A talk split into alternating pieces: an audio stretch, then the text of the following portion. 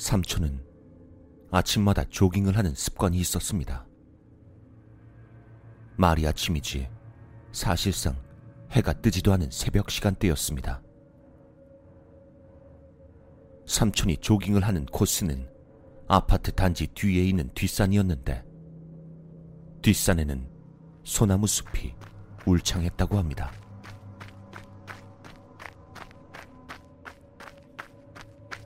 그날도 삼촌은 변함없이 조깅을 하고 계셨습니다.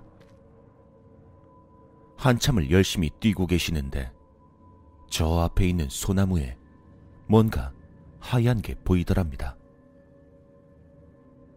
뭔가 하면서 가까이 걸어가니 이게 보면 볼수록 사람의 형상을 하고 있던 겁니다. 삼촌은 난감한 상황에 처하셨습니다. 저 나무에 있는 게 만약 귀신이라면 어서 도망가야 할 테고 사람이 목을 매달고 자살한 거라면 뭔가 조치를 취해야 할 테니까요. 결국 삼촌은 두려움을 참고 나무에 매달려 있는 것이 무엇인지 육안으로 확인할 수 있을 정도로만 가까이 가보셨다고 합니다. 그 나무에 가까이 접근해보자 아직 날이 어두워서 자세히 볼 순 없었지만 확실한 것은 하얀 옷을 입은 여자가 나무에 목을 메고 있다는 것이었습니다. 삼촌은 미동이 없는 걸 보고는 사람의 시체로 결론을 내리셨습니다. 그걸 확인한 순간 왔던 방향으로 냅다 뛰어가 바로 파출소로 가셨습니다.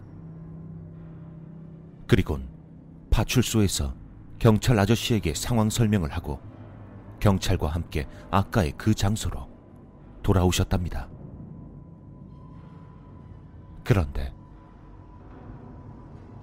그 문제의 장소로 돌아오시는데 삼십 분 정도밖에 걸리지 않았는데 경찰과 함께 와보니 황당하게도 아무것도 없는 것이었습니다. 경찰은 삼촌을 술주정뱅이 정도로 치부하고는 그대로 돌아가려 했습니다.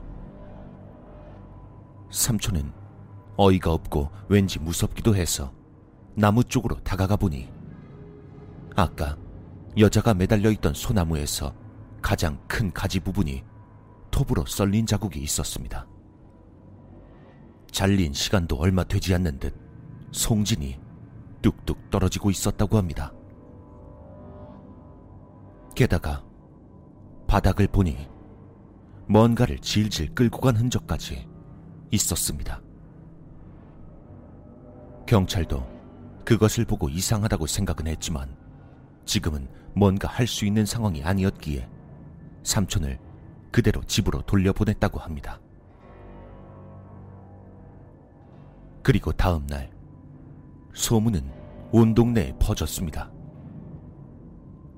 그렇게 별다른 진전 없이 한 달 정도가 지나서 그 사건이 잠잠해질 무렵 삼촌은 라면을 사기 위해 할아버지가 계신 슈퍼마켓에 갔다고 합니다.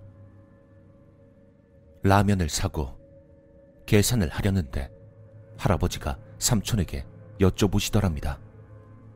자네 그때 뒷산에서 목매단 시체 처음 봤던 그 사람이지? 네, 그런데요?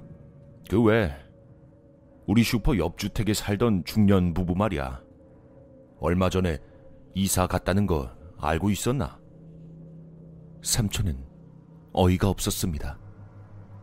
갑자기 이상한 소리를 하시다니. 하지만 어르신의 말을 끊을 순 없어 여쭤보시는 대로 답변해 드렸답니다.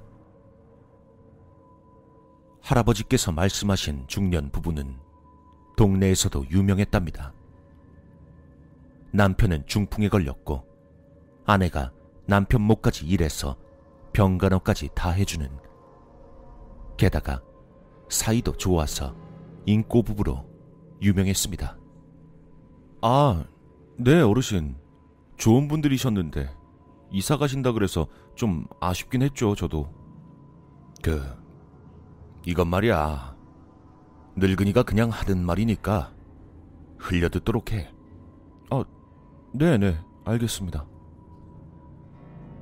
내가 어렸을 적에 말이야, 먹을 것도 없었고 민심도 아주 흉흉했어요. 그래서인지 몰라도 자살을 하는 사람이 아주 많았지.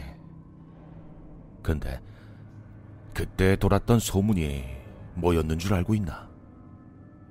그건 말이야, 중풍에 걸린 사람이 나무에 목을 매달고 죽은 사람과 그 나무의 가지를 삶아 먹으면 다음날 거짓말처럼 나아서 걸어다닐 수 있다는 소문이었지.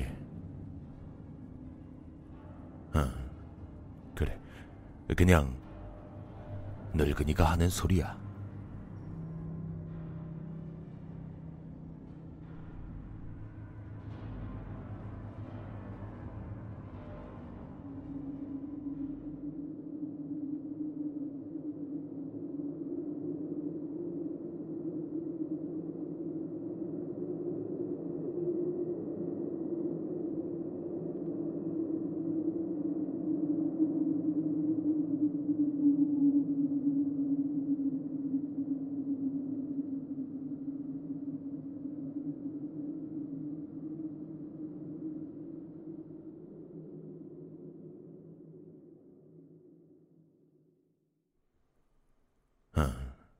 그래, 그냥 늙은이가 하는 소리야.